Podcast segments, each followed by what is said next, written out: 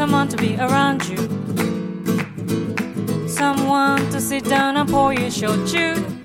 But sometimes saying goodbye to familiar folks is the only way. Sometimes that's when you finally find your space. Hello, and welcome to the Japan Distilled Podcast. I'm your host, Stephen Lyman. I'm here today in Kagoshima with a very special guest, Mr. Paul Clarke, the editor in chief of Imbibe Magazine. Welcome to the show, Paul. It's great to be on the podcast, and it's great to be in Kagoshima.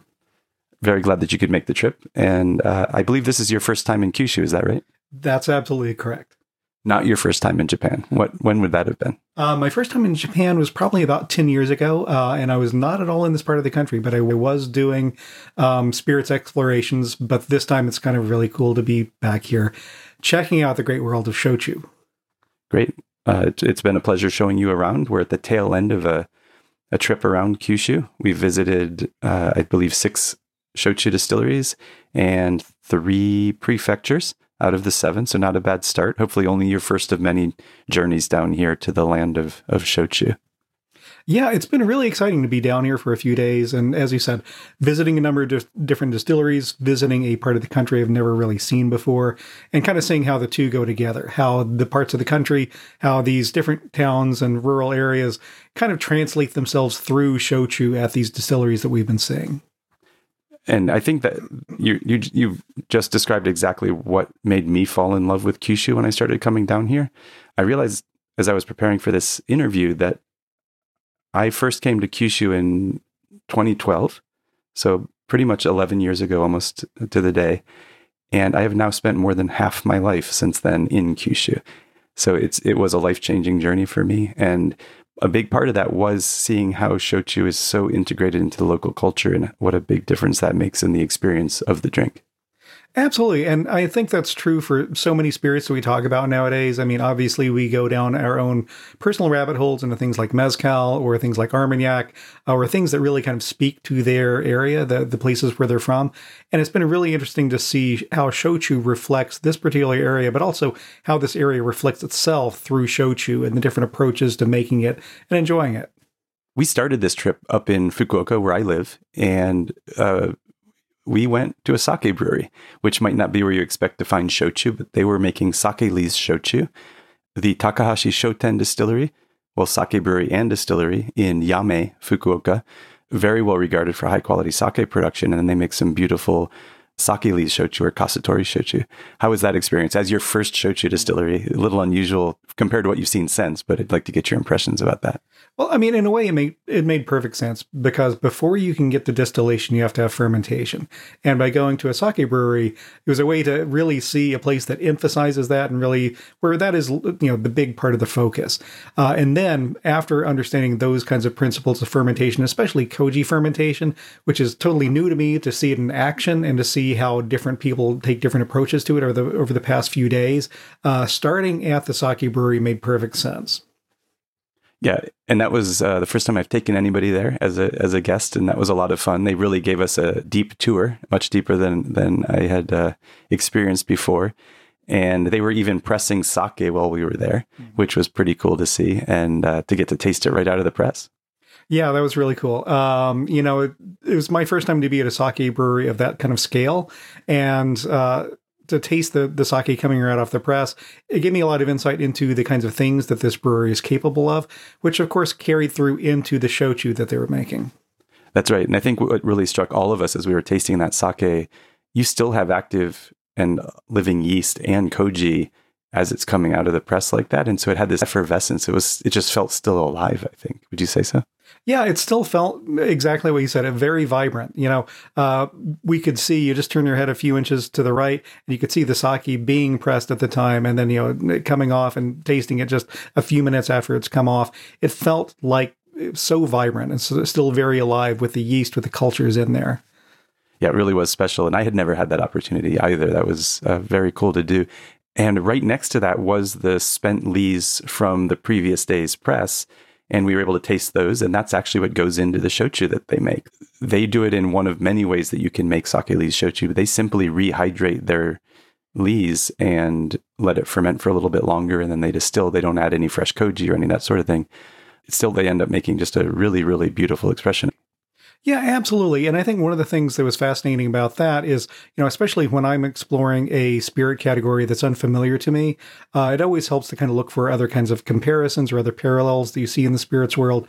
And where I was seeing the this stack of spent sake lees, and they were about to uh, go back into the process, you know, find some of the fermentable sugars and translate through into something totally different, but that still had that very clear relationship to that original product, the original sake. Uh, I was looking around thinking, you know, it's not dissimilar from something like grappa, where you know you'll have wine grapes that are pressed, you have the wine that's still fresh and vibrant and alive, but you still have something there that you can work with and make it into something that's also quite beautiful and quite distinct. It really is this opportunity to make use of waste in a way that makes something new and something else that that people can enjoy. And typically sake lees shochu is sold just locally around the community because they can't make a lot of it. There's about 8% residual alcohol in the lees, and so you can't use it as fertilizer. It's going to be harmful to the plant roots, but once you distill, you can use those lees for fertilizer. So it really becomes almost this cycle of life in the rice to sake to shochu to to growing rice again process. It plays a really functional role in that way, but it's also really interesting to see how these different products emerging from the same source uh, have that relationship, but are also standing on their own as truly separate, uh, distinct kinds of expressions. That's right. And the Shigemasu Daiginjo Shochu is vacuum distilled, and so it manages to capture all those almost ephemeral aromas uh, that beautiful Daiginjo sake has, which I think is pretty unique. A lot of sake lees shochu that I've had is quite pedestrian. It really tastes like a lot like rice shochu vacuum distilled rice shochu. But in this case, you really capture those beautiful aromas, which I thought was fascinating. Yeah, you know, I think one of the things we were talking a minute ago about tasting the sake fresh off the press, and the thing that caught my attention about it is the really high floral, fruity notes that were active in that sake and how it made it such a beautiful expression. And to see the kind of appreciation and expectation for those notes carry over into the shochu production, where recognizing that you have something really beautiful here, how can we coax that more out of the spent lees and translate that through into the shochu? It was really fascinating to kind of see how that approach came and you know very intentional approach to using the sake lees and getting those kinds of flavors. Interestingly at that brewery distillery i would say about 95% of their production floor is dedicated to sake production. And then you go through a little back door through very, very narrow hall into another building, which is their distillery because they're separate licenses. They have to be in separate spaces. And the distillery was what, maybe four or five aging tanks, a couple fermentation tanks, and the still. And that that's all that was there. You know, you, you use what you need, I guess. Yeah. That's right. It reminded me of some of the micro distilleries that I've seen in the States, like micro craft distilleries that they don't need a lot of space. There's just a, you know, especially if you're making something like a gin that you can you can package up and sell pretty quickly. You don't you don't need a lot of floor space. Yeah, absolutely. You know, d- distillation is all about taking something uh, that that has a lot of mass and reducing it and really capturing those best qualities. You know, capturing the, the flavors, the essences, and the alcohol that come out of it. So distillation, you know, in a way, doesn't have to have a huge footprint, especially if you have this facility that's already doing the hard work of the fermentation. That's right. That's right. And so that was uh, our visit to a sake lees distillery in Fukuoka. And then we went down to Hitoyoshi in Kumamoto, which is the home of Kuma Shochu, the WTO geographical indication for rice shochu made with rice from the region and water from the underground springs of the Kuma River, which is one of the fastest running rivers in Japan. And we started out at Takahashi Shuzo, which should not be mistaken with Takahashi Shoten, where they make Shigemasu sake, but Takahashi Shuzo, which is the largest rice shochu producer. What did you think of the scale of that production? Well, I mean, you know, we saw a range of different producers over the course of the past few days. It's really fascinating to see big producers and the approach that they take to making spirits sometimes.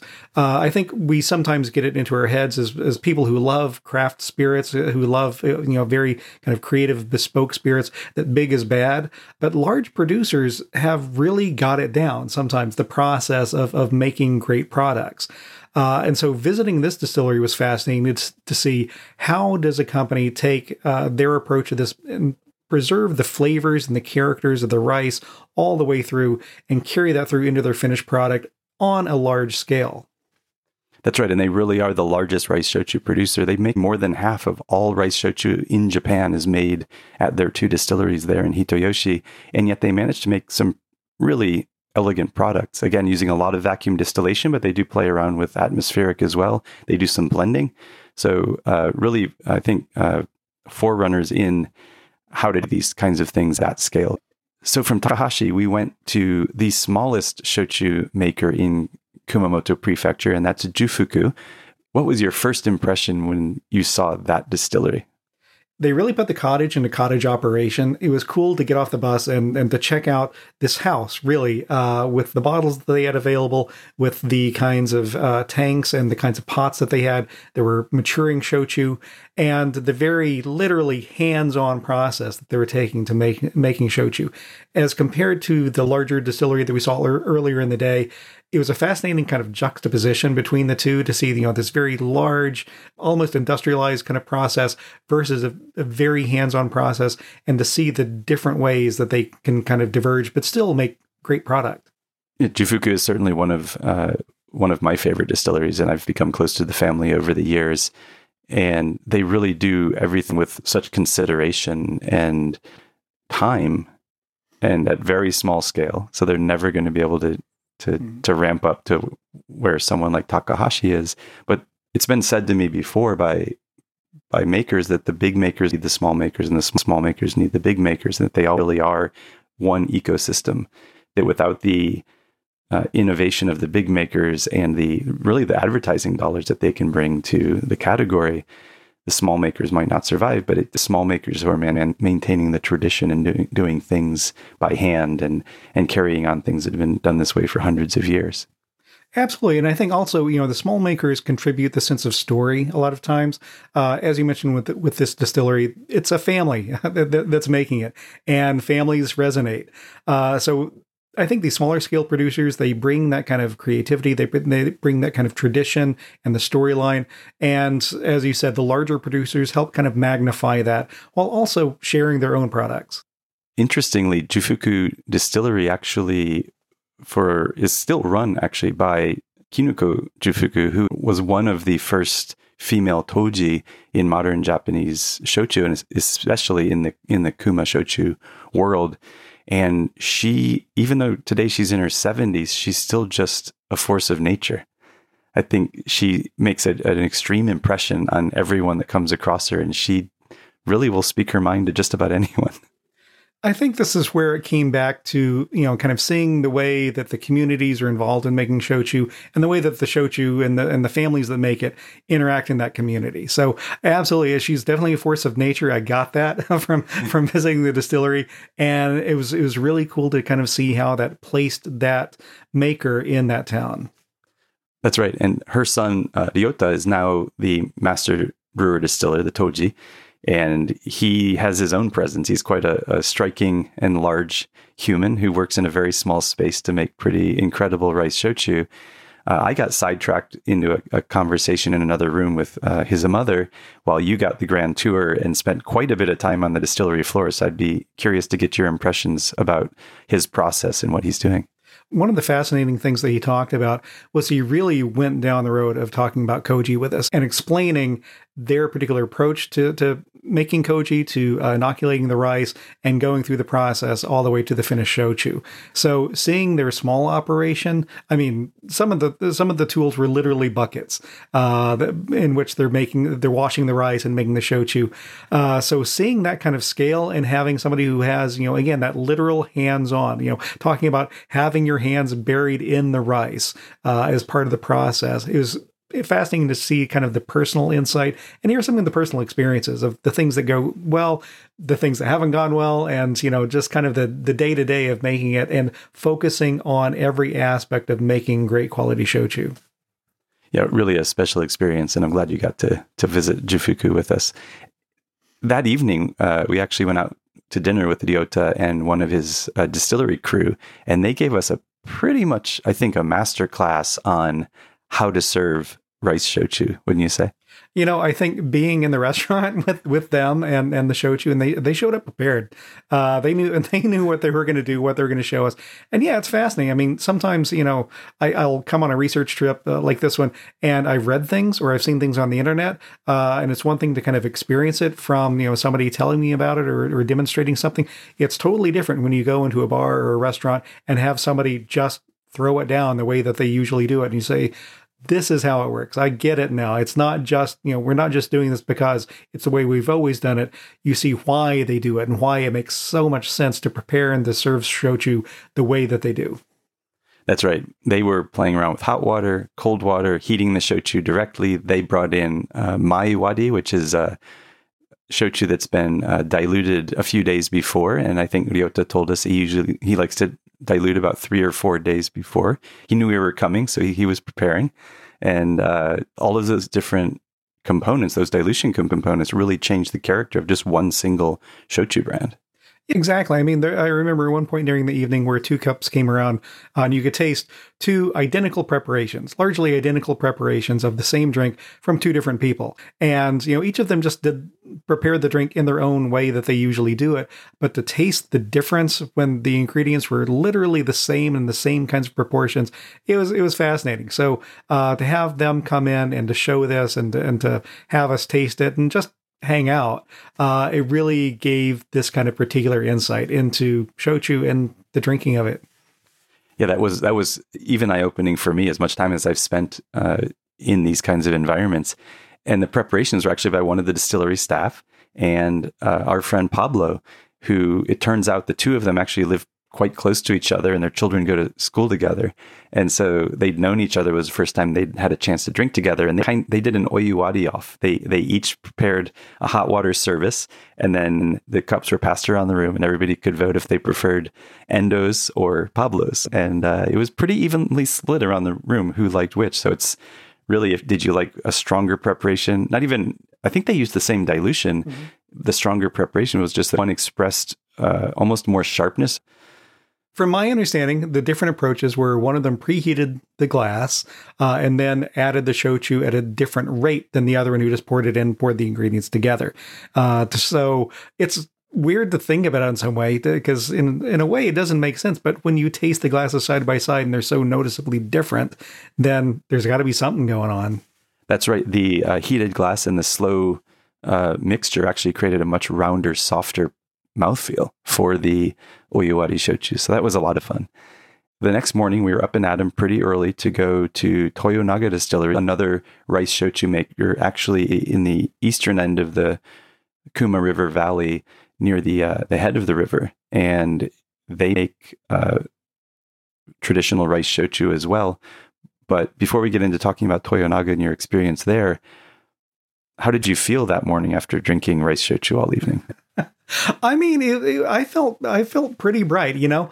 Um, even though we'd been out for a while and drinking rice rice shochu, I think the fascinating thing about it is when he'd showed up and when we were doing the service the night before, the dilution level continued to increase. So the drinks got weaker and weaker as you went along, but you didn't really notice because uh, you still had the flavors, you still had the aromatics. Uh, but the end result was you were able to get up and walk out of the restaurant, walk back to your hotel, and everything was fine. And in the morning, you know, waking up without a hangover, just, you know, getting the onsen for a few minutes, you know, kind of uh, sweat out, sweat out whatever you have, and you're ready to go. That's right. I think they started us at about a 14% dilution. And by the end of the evening, we were down around 4 or 5% glass. So it was, it was a very soft, gentle landing for us rather than uh, heavier glasses and bringing out the, the undiluted stuff and, and, and, and getting us hammered. So appreciate that uh, from them. That was some nice hospitality. As I mentioned, the next day we end up at Toyonaga Distillery. This is a larger operation, obviously, than Jufuku, but I think still on that end of the spectrum. They're they're relatively small although probably what five or ten times the floor space of of uh, Jufuku. Uh, what what was your impression of of Toyonaga in your experience there? Well, the thing that really struck me about this distillery is, you know, we showed up in the morning, it was really foggy, uh, and we spent a lot of time outside just looking at the rice fields. And first off, the rice fields being immediately adjacent to the distillery, that's cool. Um, especially for some of the shochu that they're making is coming directly from that rice and really kind of paying attention to that part of the process. But also hearing their approach to, uh, cultivating their rice and uh, paying attention to the environment and paying attention to the the cultivation uh, and really kind of following every step in the process to make sure that not only is the rice tasty for making good shochu, but that the land is healthy and that that's all going to kind of work together. So that kind of relationship, that kind of focus, and then yeah, it was their their focus on detail uh, and, and details along those similar kinds of lines uh, that show the kind of craft and care that they were taking in their approach to it. That's right. They do cultivate their own uh, rice. I think they have five different fields that they use for a brand called Jigaden, which really means it's almost like I did this myself, self reliance, uh, but also appreciation for the fact that nature helped. So it's a really beautiful name for that shochu. And they make that from their own rice, which is organic. And then they chose a rice variety that's local to the region, but also one that's hardy because they wanted to respect the work that the land was doing and not lose it to typhoon or to disease or anything else. And then once they make that shochu, they really don't do anything to it. It's really respect for the product itself, which again, I think reflects the respect for nature. Yeah, exactly. Uh, I think you know putting a lot of the the faith into the process, starting with the agriculture and carrying through to the to the koji fermentation, carrying through to the distillation, and then leaving it alone. You know, letting it rest, letting it kind of you know collect its head uh, after it's been distilled, as it were. Uh, but then not messing with it after that. You know, just let, letting the shochu show you what it's going to be and it was pretty cloudy in the bottle, which you wouldn't expect from a distilled spirit that hasn't been aged in I don't know what you'd have to age it in to get clouds, but plenty of uh, leftover uh, fatty acids and amino acids in that class for sure. Yeah, absolutely. I think that's one of the things that we encounter with shochu that you don't really see in other spirits to, to such a degree is by doing that single pot distillation uh, and by using the koji fermentation as part of it, you are having a lot of those fats uh, and those oils coming over into the distillate. And on a cool morning, you may see some cloudiness in the spirit, but you know every little piece of cloud, every little drop is a little memory about to be made. That's right. That's right. And and when we came out of the distillery, mentioned that it was it was foggy and misty when we got there. It had all cleared. It was a nice, bright, sunny day, and we could see that there were mountains all around us. And we were there in the in the valley with the, with the fields. And from there, we uh, headed over the mountains, actually into the Kirishima Mountains, into Kagoshima, uh, the home of sweet potato shochu, and we visited uh, the Jikuya distillery, which is uh, run by Maiko Jikuya, another female company president, but her distillery is on quite a bit larger scale than even Toyonaga. Yeah, absolutely. Uh, it was larger scale, but it was also for us. You know, it was kind of our introduction to sweet potatoes uh, coming coming into shochu, which for me personally was fascinating because I love those kinds of shochus, and to see the process that they were employing in it uh, was just really fascinating to get into. Maiko's shochu really reflect her she has made these soft, elegant, beautiful shochu, as opposed to kind of the the rough, traditional, as as we would say in Japanese, imokusai style. And consumers have responded to that with quite a bit of enthusiasm. And she does a lot of expressing all of that through what kind of potato she's using. Yeah, I think one of the cool things about this distillery and the shochus that she's making is it demonstrates that there's this room for creative expression and creative exploration uh, within shochu, especially once she's working with the sweet potato. So you have you know different varieties you can use.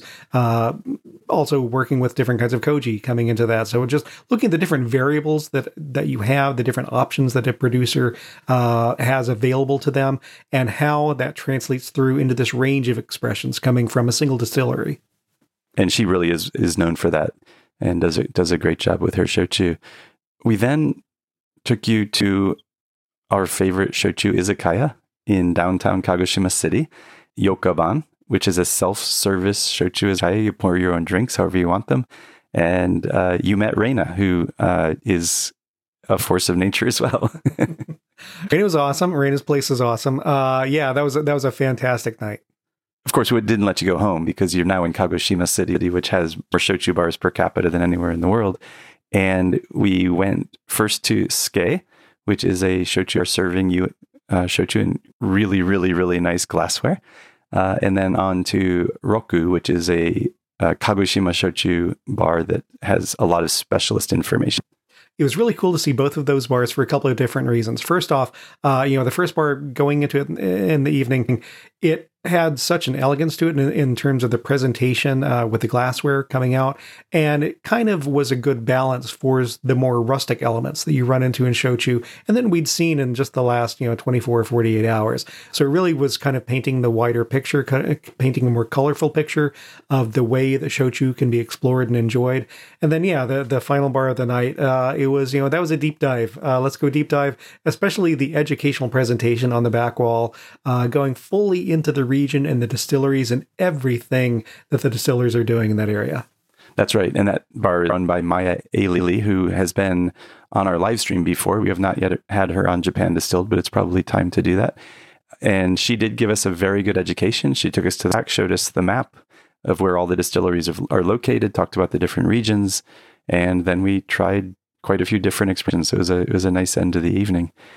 Again, up and at 'em early we went down actually this morning to Chiran Jozo, uh, which is the makers of Chiran Tichu, a sweet potato shochu with uh, green tea in the fermentation. And that again was another experience that uh, I'm sure was was new to, to you. Yeah, absolutely. That was mind blowing. I mean, it, you know, again, it was seeing the sweet potato shochu being made, but the green tea factoring into it. Uh, you know, you don't see that every day. Not at all. In fact, they were the innovators. They started seven years ago making Chiran Tichu. It's now won all sorts of awards. It's really gained traction both in Japan and abroad. And it turns out that the distillery is actually part of a tea cooperative. And uh, Mr. Mori, who, who runs the distillery, he's actually a tea farmer in in the off season, which I hadn't realized. So he's making tea for part of the year, and then he's making shochu the rest of the year. So that's that's a, that's a pretty busy guy.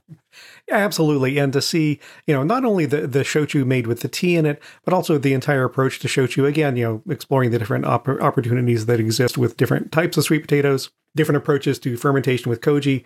Uh, it was really cool to see the range of expressions and some really great shochu that, that he's making there. That's right. And unfortunately, uh, both for Jikuya and for Chiran, is the blight, which has been affecting the uh, sweet potato harvests over the last few years.